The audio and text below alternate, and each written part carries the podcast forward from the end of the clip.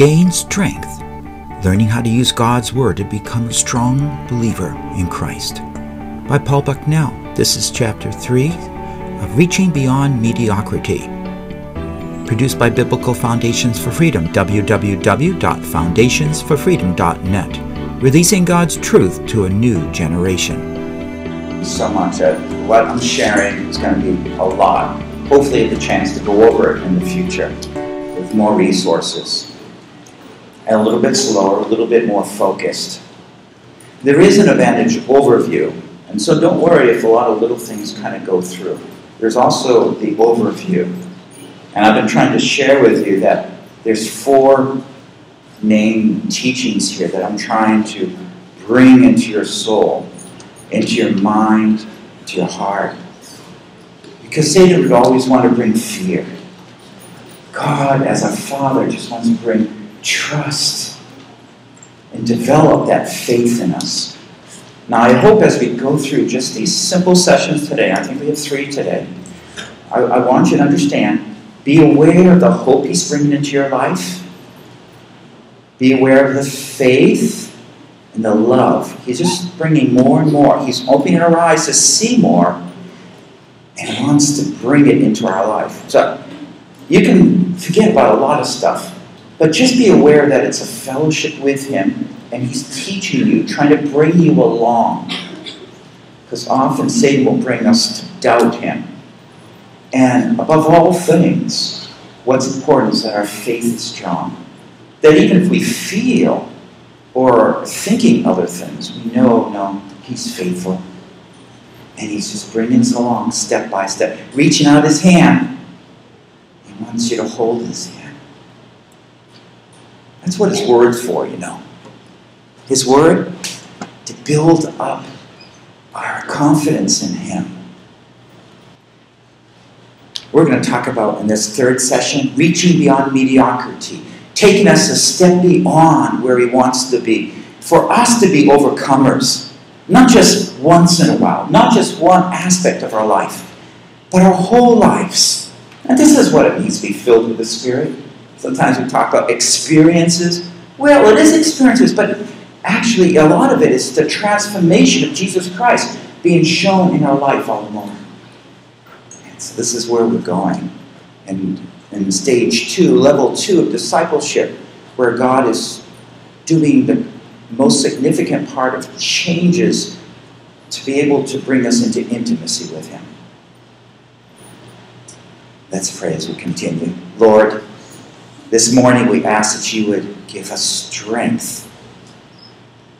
Sometimes we really do feel too weak. We just don't think we can overcome. We don't.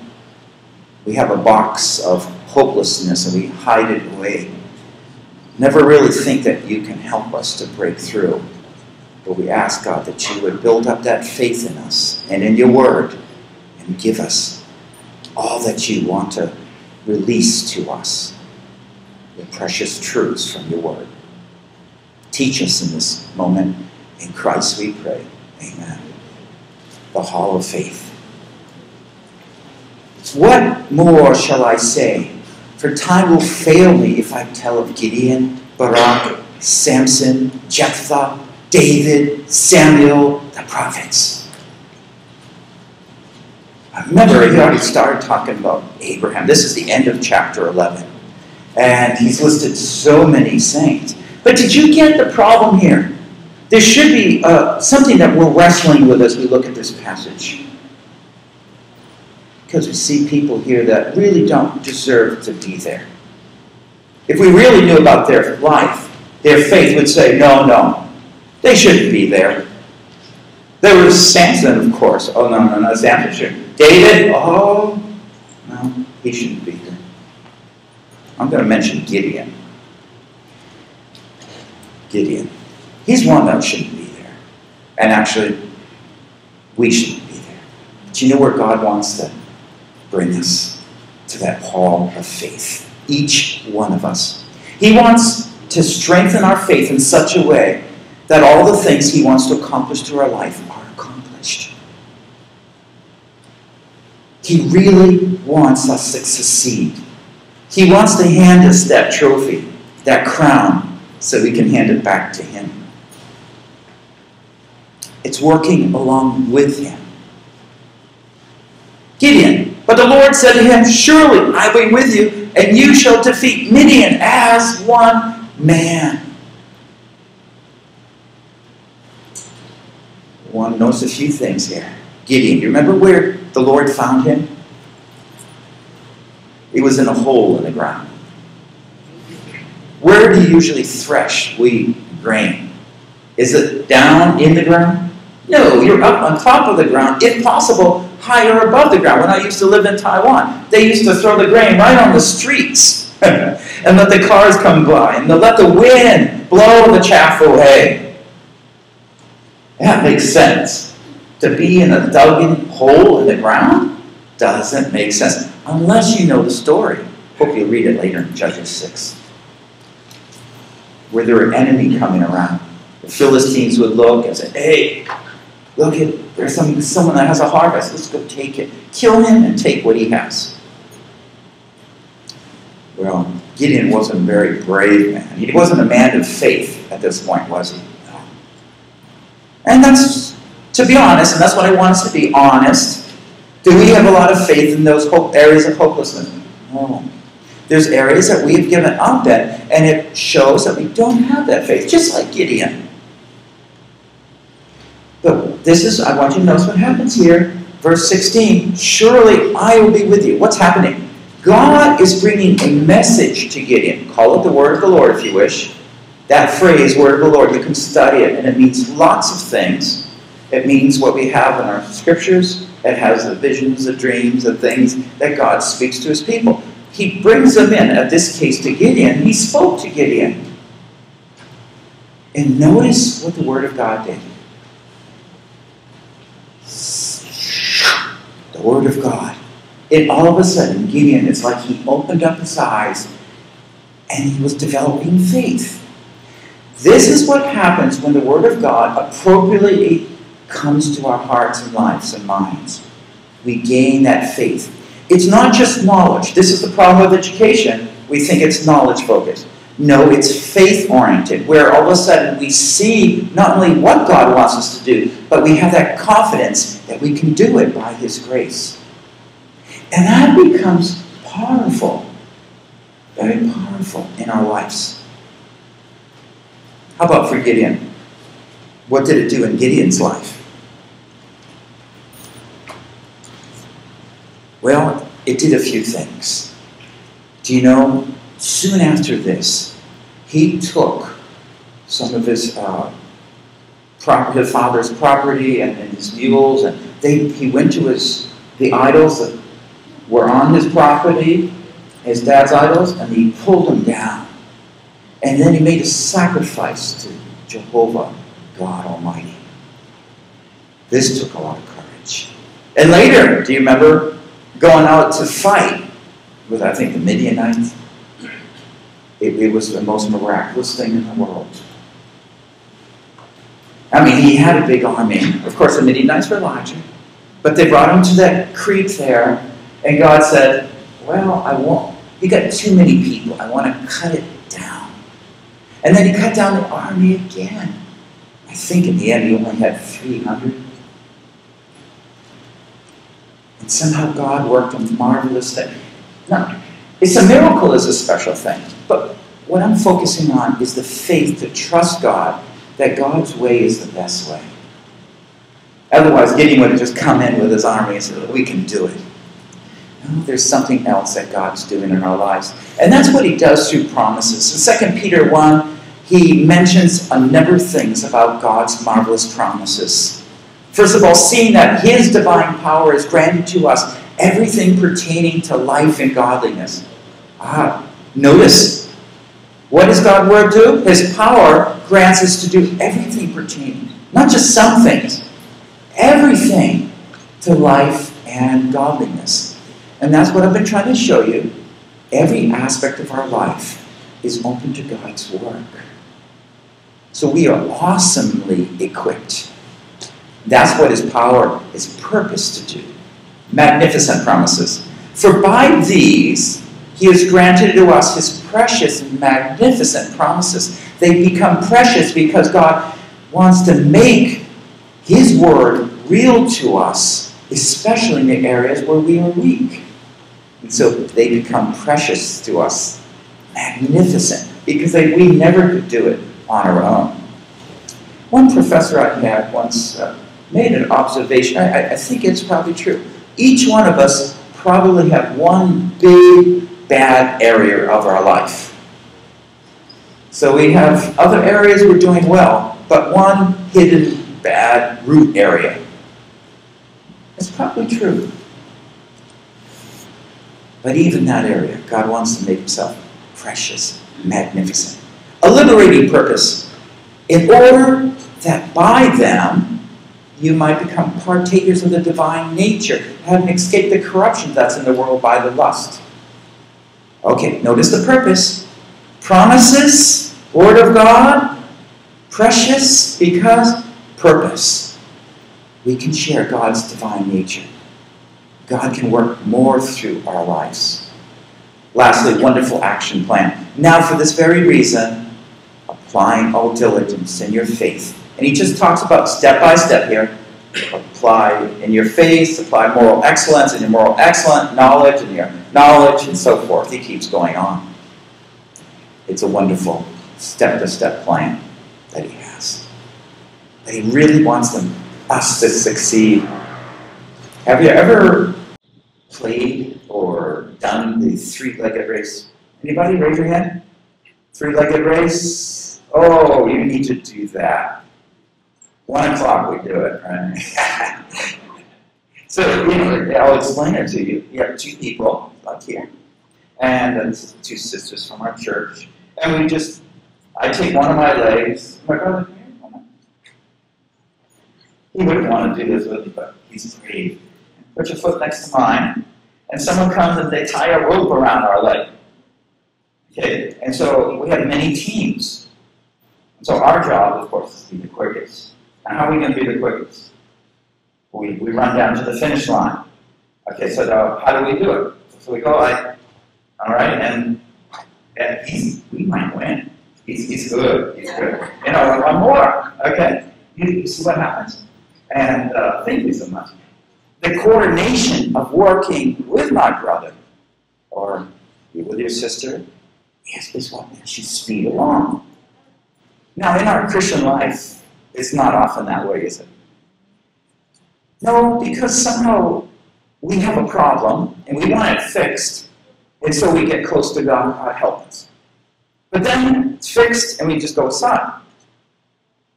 And we, and we think our major job is God to help us during our times of extraordinary conflict. It, that's not how God views it. God is such a friend and co-worker that he wants to constantly be with us day to day and bring us through not just overcoming certain problems that we have, and, and that's where we get really short-sighted about what the Christian life is all about. it, it is about accomplishing God's good, powerful will. Basically, ends up to be once we can overcome some of these conflicts, He brings blessing through our life into the life of others. Yes. And so try to envision you and the Lord working together here, together, and it, you'll see uh, a lot of us, this brother is too good, but uh, often, you know, you do it and you keep stumbling and maybe even fall to the ground because you're not going the same speed. Now, should God go my speed or I go God's? Oh, of course, it's I go God's speed. But as I said, sometimes is we're not going the same direction. we're going different speeds. Oh, so many different problems. Now I want to share with you a little bit more about God's Word. Because I'm trying to illustrate how we use God's Word and how God's Word helps me overcome certain problems.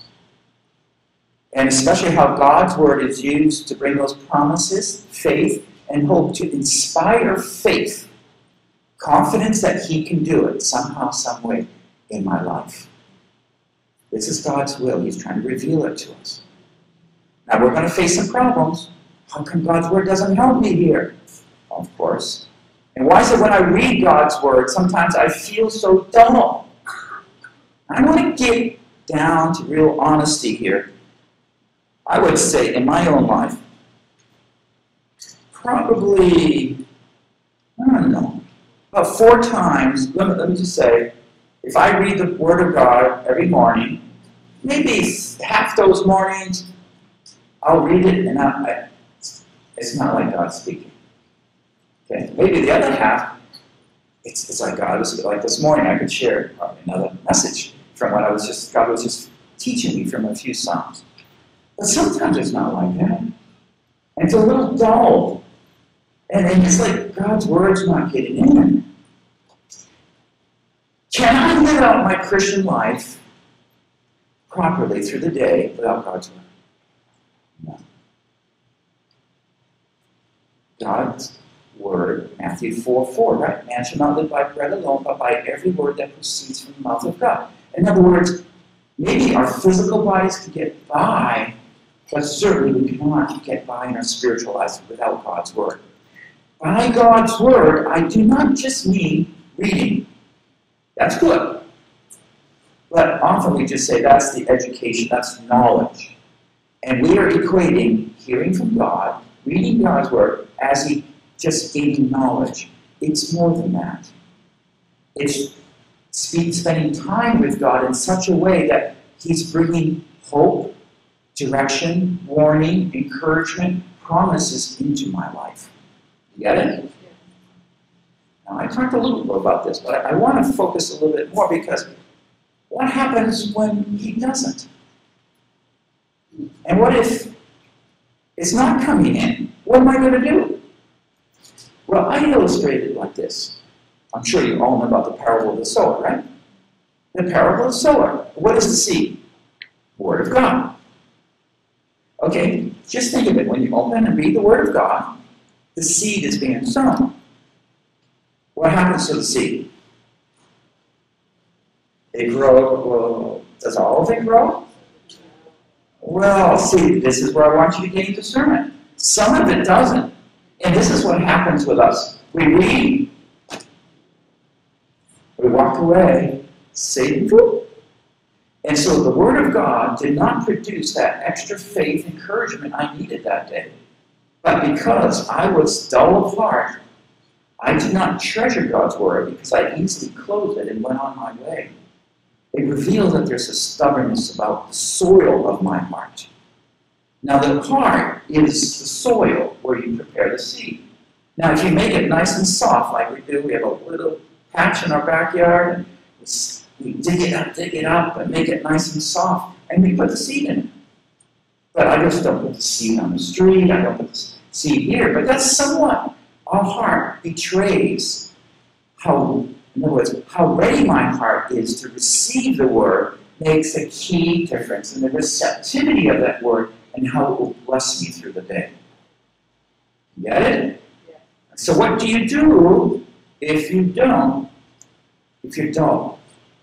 What do you do if you sense you're reading, close it, that's enough for today.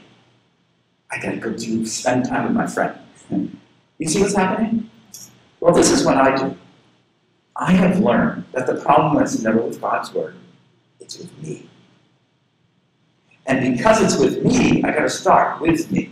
So basically, my heart, picture it as a, the pavement out there, the asphalt, hard, the sidewalk, the cement. Man, that's what I'm like today.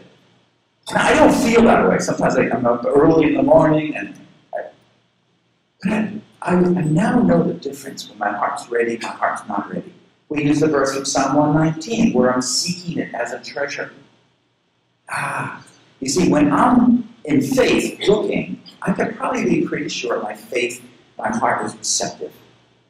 But if I'm just doing it out of habit and religion, I'm supposed to, someone's going to ask me about it, you see, the faith is not there. So basically, let's just go through a time of confessing, Lord, my heart is so stubborn. I believe, and I'm trying to be honest, this is the way I talk to my father. I said, right now, I don't really think I need your word. Yeah. I mean, you can speak, but I don't really care. How do I know I don't care? Because I'm just ready to go off without your word. Ah, I'm so sorry.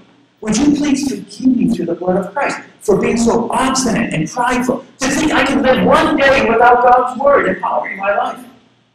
Oh, that's how prideful I am, Lord. Would you please forgive me? Now I'm going to come back to your word. I really need your word. I need you to break with the stubbornness of my heart. Help me to go on. This is just a little simple maneuvering of our heart, way to prepare the soil so you know how to deal with your pride. That's basically what it is the pride of heart, to think we can live a day without the Lord. Our society is getting increasingly secular. It is it's broadcasting constantly to different degrees, but it's getting worse and worse. We don't need God in our lives marriages.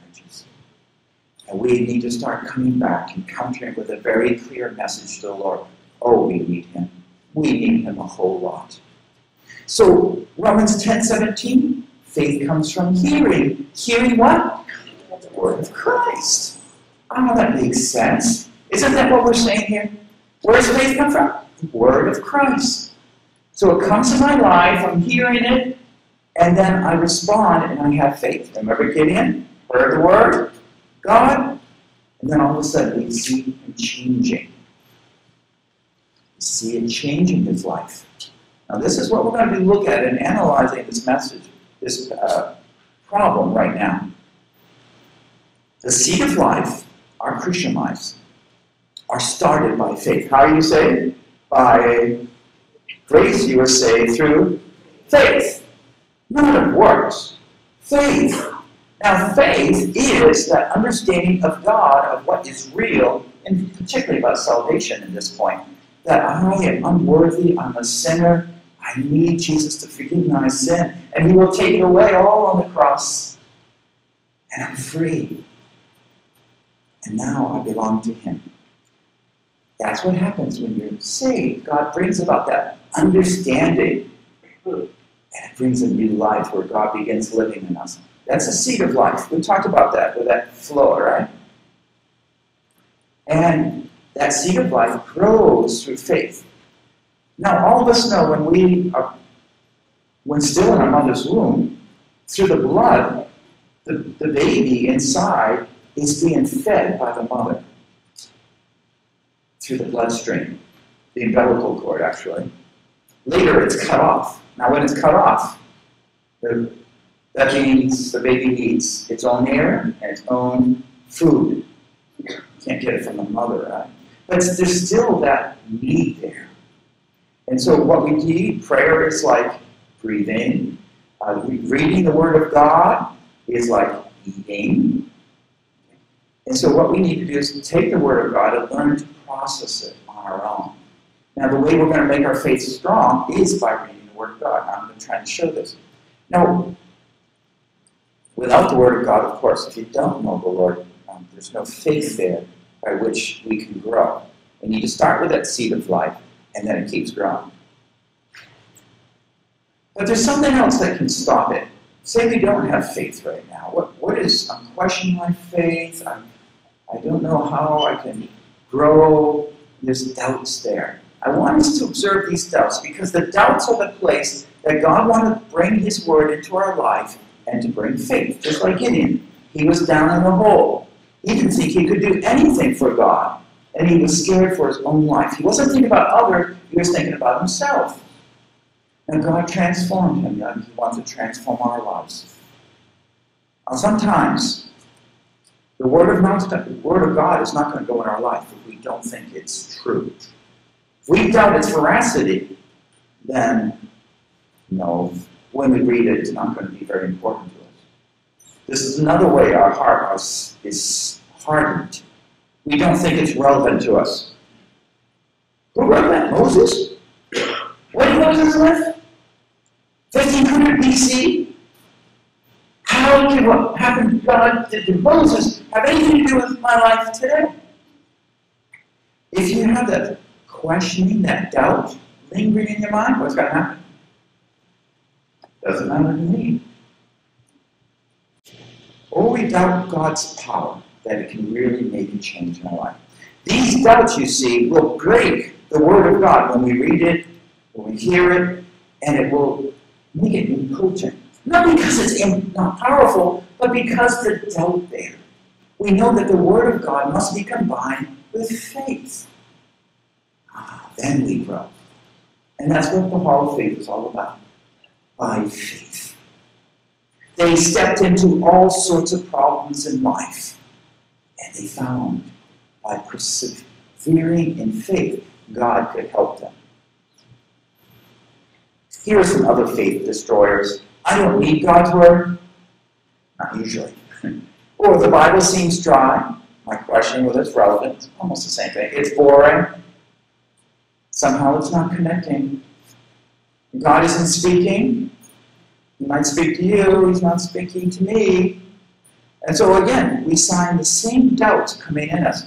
And what we need to do is start seeing that these doubts are the same as what we call temptations. Those temptations. If we accept it in our minds, then we'll bring a layer of doubt that makes the Word of God ineffective to our lives. This is why it's so important for us to be able to identify the thoughts going in our mind. The battlefield is there because Satan has these doubts. And by the way, if you ever question God's word, ah, go back to it because it's so true and trustworthy. You'll have people question it. You'll watch movies that, you know, oh, did Jesus get married? There is no basis for these things. They said, oh, I, I can mention so many things. Jericho was never there. They mentioned that Israel never crossed the Red Sea. They mentioned that Moses never had an education. He couldn't read and write at that time, 1500 BC. Now, who wrote the Pentateuch, first five books of the Bible?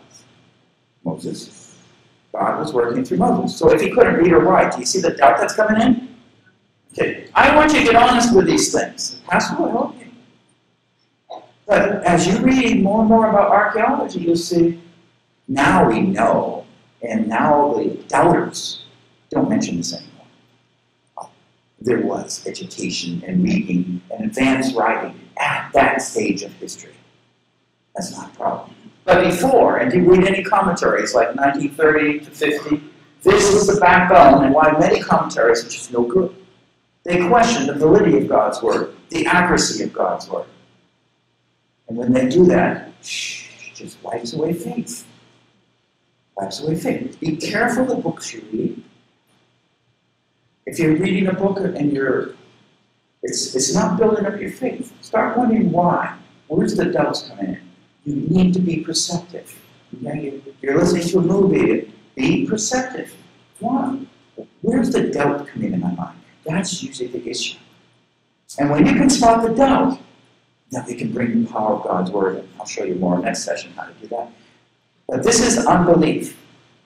Hebrews 3.19, they, so we see that they were not able to enter the promised land because of, everybody, unbelief.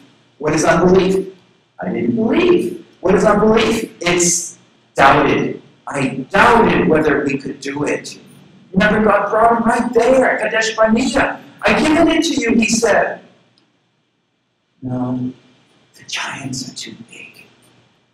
Doubts will destroy the implementation of God's powerful love and power through your lives. That's why Satan brings it into your mind. Because God is fearful that God would accomplish his purposes through your life. Just think of it. What if each one of you, in the fullness of the Spirit of God, like Jesus, would go out on those streets?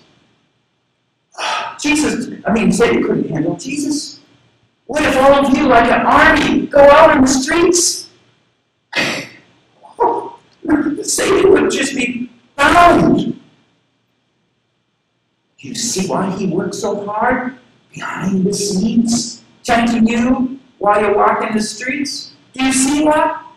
He's scared silly because he knows we're the overcomers. But if he can keep us from being an overcomer, well, it won't be so bad. Faith destroyers. So this is the world of doubt. So we see that the Word of God has to be combined with faith to make it effective.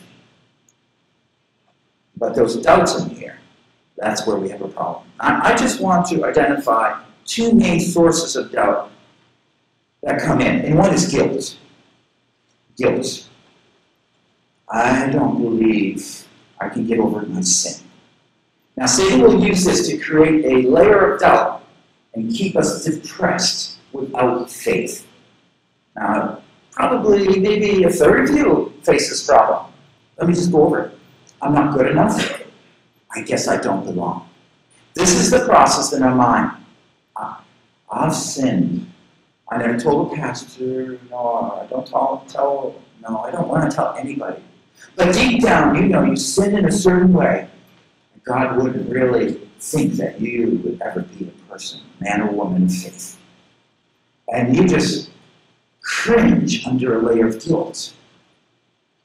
Every time you think, oh yeah, maybe God would use me, Satan comes, don't you know what you did? I remember what I did. God will never use me. No, I wish he would. No, he won't use me. I'm a terrible sinner. Do you have a layer of guilt? Jesus came to free you from that layer. If right now you have that guilt, to say, Lord, forgive me all of it. All of it. Maybe you murdered someone.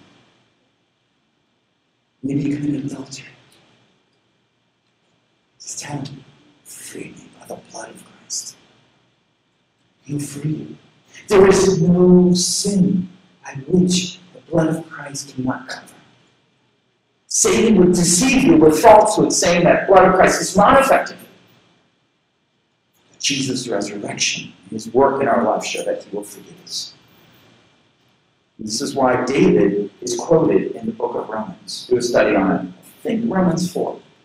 Because he was the one that committed such horrible sins. And yet God was to work through him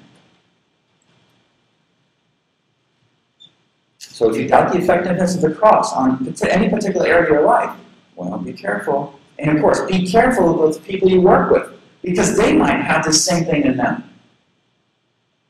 Did you ever think, and this whole stage two, by the way, I'm not stepping back enough perhaps, discipleship two, stage one is where you often work personally with individuals. You might have some classes, but the personal aspect is important. In stage two, when you're working with individuals, often we do have small groups and things like this where we can pass the truth on. But beware, and this is where you need to pay special attention. At certain times, you'll notice individuals that you need to meet with them individually. Because they're not going to share their whole story with you unless you're with them individually. And another point, they often learn by example. So instead of trying to show that I'm a good small group leader, um, I don't ever do anything wrong, I want you to say and give examples where you have done them. You? Just share on small group leading. You know, I was burdened down for a year and a half because I didn't think God would forgive me for this awful sin.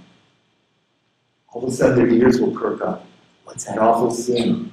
A year and a half. Well, that's like me. So that's what they're thinking. They don't say anything. I know. I, uh, some, it, it's not often that we were able to admit things like this. But you see, by the honesty that you can have in telling people where God took you, the Spirit of God can just break away all these things. Oh, yeah. I lied to my parents. I stole money from them, and they were so poor. And I can't believe I did that. I was the worst child. For years, I never could forgive myself. I felt so down. You're all wondering, what, what changed? they want to know the answer. And just tell them, and you know, I just heard about Jesus forgiving every part of my life. You see how it works? This is not anything super big. It's the power of the cross. Another problem that we have uh, concern with is worldliness, the distractions. What happens is that we are consumed with the things around us that we're seeing and hearing. You know, you got this in your ear and you're watching this and you're moving around. And it's very hard to be sensitive to God's spiritual. Especially when you combine it with maybe doing some wrong things or hiding from God's word. And you really don't think God's word makes a difference in your life and things like this. Well, this worldliness, it, it will make you more lukewarm without an active faith. Well, let me just suggest the same way you dealt with that guilt before, you deal with the guilt right now. Right now, if you think your heart's a little far from the Lord, say, Yeah, Lord, I, really have been away from you for these last weeks. I really didn't want to pray. I'm not really praying. now. I'm not really reading the Word. I'm not really being very faithful. My mind's been elsewhere. I've been thinking about buying that one thing. Yeah, but really, that's where I've been. Would you please forgive me? I want to be close to you. Remember when you meant everything to me, and I want that to be every day of my life. God just forgives and frees. It, it, it might be happening to you right now. If you follow along, whenever I give a prayer, it's true to you, pray it, and you solve. This is where doubt disappears, you see. Because the doubts of worldliness say, ah, that, this, that, this is more exciting than being with God. Of course, nothing is like the power of Christ in our life. Well, let me touch on this aspect of God speaks. It's a sensitive word, speak. And I know it. I'm going to bring it up. The reason is, and the history of it is, that there's just some whole Christian denominations that don't think God's word's true. That's one. The other one, God, people focus on so much on a dream or something I'm dreaming and think about God speaking, and we hear bad stories about that, and, and that's bad too. But don't miss out on what God's word is doing. It, God does say it's His word. I want you to think about power. When God spoke, what happened? The worlds were made, Adam was made. How was Eve made? You know, God spoke. Now, that same words of God, He's speaking into our life, and often it's true this word right here. And that's why we have spiritual discipline of regularly reading God's word. I'm encouraging you to add on to that the spiritual discipline of meditating, which brings God's word into our life so it integrates with my life. Now, I'm just going to share a few stories here. I could share about this morning. I, could, I don't have enough time. Pastor, not enough time. Um, Um, but the book of Ruth, I remember once I, I was just in, in our main room, and I was, it was a Sunday afternoon, I, was, I read through the book of Ruth, and all of a sudden I started crying. I did. My kids were coming by. You know, it's a busy place in our home, lots of kids, so I noticed they're watching me. I said, don't talk to me now, but please do Once in a while they're asking me questions, can I do this, or should I do this? You know, I'm crying, but they're asking me these questions. I said, oh, don't talk to me right now. I probably should have gone somewhere. I don't know if guys cry in your culture, but I, I, I don't know. But the problem this time, I didn't know why I was crying.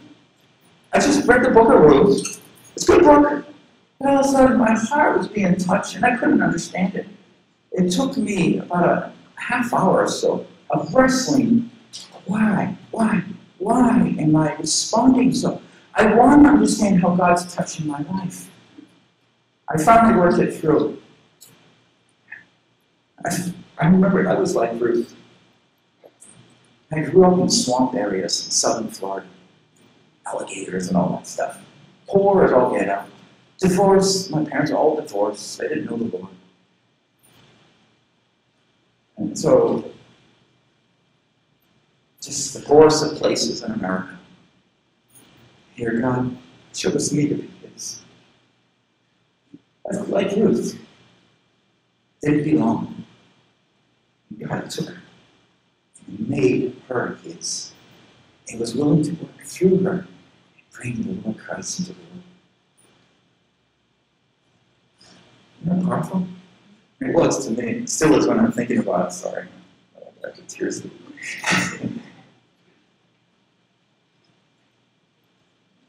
Something's happening there. You see, the message becomes so true that it starts shaping me. And I, I don't want to just quickly, okay, I read it and that's it. I have to step back and meditate and, okay, yes, that's what it is. I thank you. Because the clearer you can hear, the more it will be stored in your memory, and you'll be able to share something like this with others. Judges, oh, we, we looked at Gideon and I'm already. He was the one. 300 people. You know, how can I cut down my army? This is crazy. The Midianites filled the valley. yes, if you speak, we can do it. Second Peter 3.18, I have it up here. Can you read it with me? Grow in the grace, together, everybody.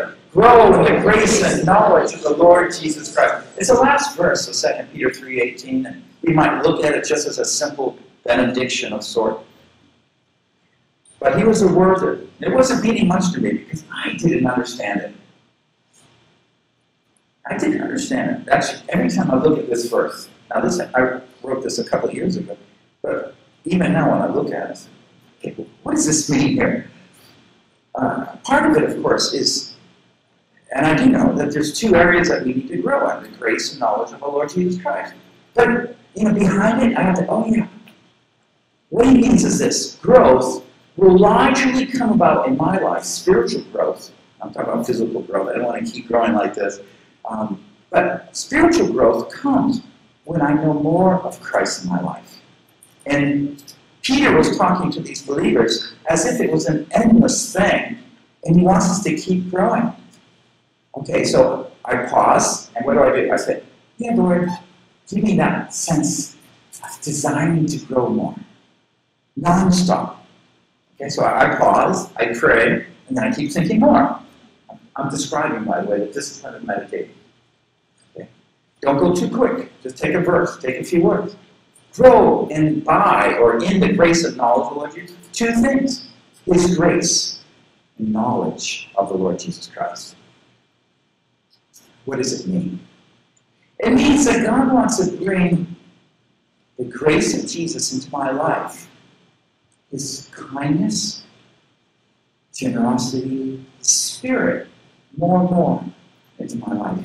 Oh, I, I can instantly I can think of, oh yeah, when I'm talking to my wife, I'm talking to my kids, I'm talking to, oh, okay, I need more of that grace. Okay, bring more in my life. I need more of Jesus in my life. I certainly do. Do you see how I'm reflecting here? Sometimes you need to write it down. If you can't concentrate, write down your thoughts. Or if you can tape it, but make it a little more objective and it's easier. Otherwise, if you don't have this discipline of meditating, Satan comes in and you'll be thinking about the person at the store or am I going to get my ride or you know, things like this. This happens all the time. The other one is growing the knowledge of Jesus Christ. And I was thinking, wow, you mean I need to grow to know Jesus more? What does that mean? Jesus is living, he's resurrected. I need to know him more not just know about him. I can read the Gospels a lot. I need to know him. It's almost as if there's a mystical experience, but a true one, where each of us being welcome to grow and to know Jesus more. Can you just tell Jesus that now? I want to know you more. Get closer to you. I don't know what it's like, but would you bring me closer? Can you just say that right now? Say to the Lord. And so what Peter's doing is identifying ways we can grow. I gave you these three simple examples about how God, we bring God's Word into our life. And we read slower, we're meditating, and we're reflecting and personalizing it. It's a largely done in the spirit of prayer. And this is how it works. So by God speaking, well, yeah, He's teaching me all the time. He's reminding me of different areas of my life I need to work, or His work needs to be in me. That's Him. When I just mentioned growing the kindness, the Lord was speaking to me right then. I want you to pay attention because it's such a subtle thing. What it is, the Holy Spirit is prompting me. Where? Oh, my wife, okay, gotta be more gentle with her. That was God speaking. He was taking His word and linking it up to something in my life. That's how I've come to interpret it. See, like when God spoke to Gideon, He linked it up with his real life, and it brought faith. And so when I'm linking up with my kindness of thinking about that person, this person, It's been linked up. That's God prodding me by the Spirit of God. John 16, you can read more about that, how the Spirit of God works in our life by bringing truth. And He's making me aware of different aspects in my life where I need that. I know I'm going really slow. Hopefully, this isn't repeat um, a hundred times over here. But I'm just, it's so important. And God wants to be so close to us. Remember that three-legged race? Yeah. That's what it's all about. Expect God regularly speak to you, identifying what's so necessary.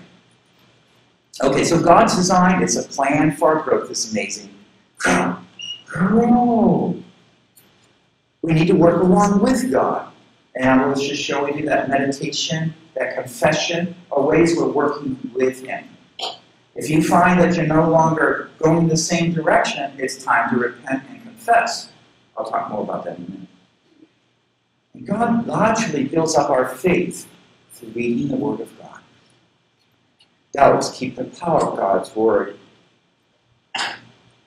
from us, that unbelief. So whenever we look at unbelief, it's a time that our heart's hard and we need to grow on. So let me identify a little bit here. Give you one example. This is an assignment. I just want to take it. It's in your books. I don't think I have the answers there. He said, too bad. Um, notice what I want you to do. Like 1, I'm going to just take some observation questions, and then that, means what does it say? And then jump right into application. What does it mean to me? And I'm just going to give you an example. I put a number of these questions of observation. What does it say on the left for you? So that makes it easy. You can answer those and then go over on the right block and answer those. And let me just do the first one to me, together. So I, as I read Psalm 1:1, it says, How blessed is a man who does not walk in the counsel of the wicked, nor stand in the path of sinners, nor sit in the seat of scoffers. So what does the word blessing mean here? How blessed is the man who does not walk. Now, in English, we don't often use that word. So I'm always identifying that. I used to use the King James Bible, and that gave me a lot more words. I didn't know what it meant. but still, even when we translate these words, sometimes blessing, so happiness is a, little translation. It's true. I, I like this sister. You know, she got a lot of answers, and if I forget things, I just ask her. And happiness is a, is a good one, but it's still not. How happy is a man? Yeah, no, we can't. But there's something more about it, right? How does the what does this word mean? Blessing. It means all the goodness that God wants to bring into my life. I want to write it and say it in such a way that it's yeah, that's the way I would say it. Then I want to jump over to application. Do you really think God's blessing is so important to your life? Be careful. How important is it to you? This psalmist started off believing that it was so integral to his life. I find in my life, I'm not always looking for God's blessing. I'm just looking to have a good life, get, get by, you know. I'm not looking for the overwhelming goodness of God to be poured out in my life. It takes an act of faith to do that, and I'm not always there yet. But and, and so this is where it will make me reflect.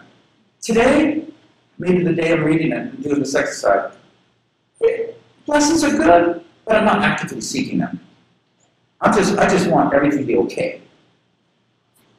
Okay, setback. Okay, it's not enough. God wants to bring extraordinary goodness into my life. Okay, Lord, if you want to do that, do you do it. Help me, because I don't really know how to do that. So again, the honesty is the backbone of our prayers. And we can analyze our life and just think about things like this. When you're taking God's word, start reflecting. Sometimes we need Bible study books and things like this. Uh, but whatever, try to, the more you can observe and then practically apply, the better. I'll give you that assignment and you can go through that on your own. We looked, well, yesterday I assigned you the self evaluation form. I'm not going to go through that, but it is there. I think the second question, that someone corrected me, no, it was, it was number seven was not correctly written. But as you go through here, let me just tell you how you work it through, anyways. So this is, this is just a general assessment of your life, okay, and how you're doing with the Lord. And basically, uh, you can see there's questions one, three, five, seven. What you want to do is just add up all your scores. I think there's 20 questions. If there's 20 times 7 is 140. Okay? If you find that you have a lot, you know, like above 70, you can see that there's some significant areas that need to be worked on. Okay? Lower score is better. It shows that there's more consistency in your relationship. So that's a general assessment. Okay? Notice any areas of hopelessness. If the higher your score, probably you have more hopelessness. And you a target, wow, you know, yeah, I probably do. I've really given up on some areas of my life. I also then want you to step into a specific assessment. Now, this is all outlined in a chapter of the book, and you can go over it later, but a specific assessment, notice where those sevens, if you have three sevens or fives, notice where they are. Those are probably the areas the Lord wants to work in your life right now. And so, if the Lord wants to work in them, you know, focus on one maybe at a time. Lord, I, I need you to start speaking the Word of God into my life. That this area where I'm not doing too good can be an area that I shine in. I, I can't do it. I haven't done it for 20 years but this is where I want to go. And I want you to begin doing that in my life. Okay? So it's just a general, more objective perspective on how to do that. Let's close in a word of prayer. Lord, we thank you, never giving up on us. Sometimes we're guilty. Our hearts are hardened. We feel your word is dull. But you're always there just waiting for us to turn back, for you to come in and refresh us, revive us, to stir us up. We thank you, Lord, for being willing to speak, ever so eager to speak, to speak more than we really are willing or want even. Again, cleanse us from our sin and bring us closer and closer to you. Oh Lord, not only that you would give us victory and that we'll be an overcomer, but Lord, that we could lead others. I'd be them. They can be an overcomer. Oh Lord, help us. In the name of Jesus we pray.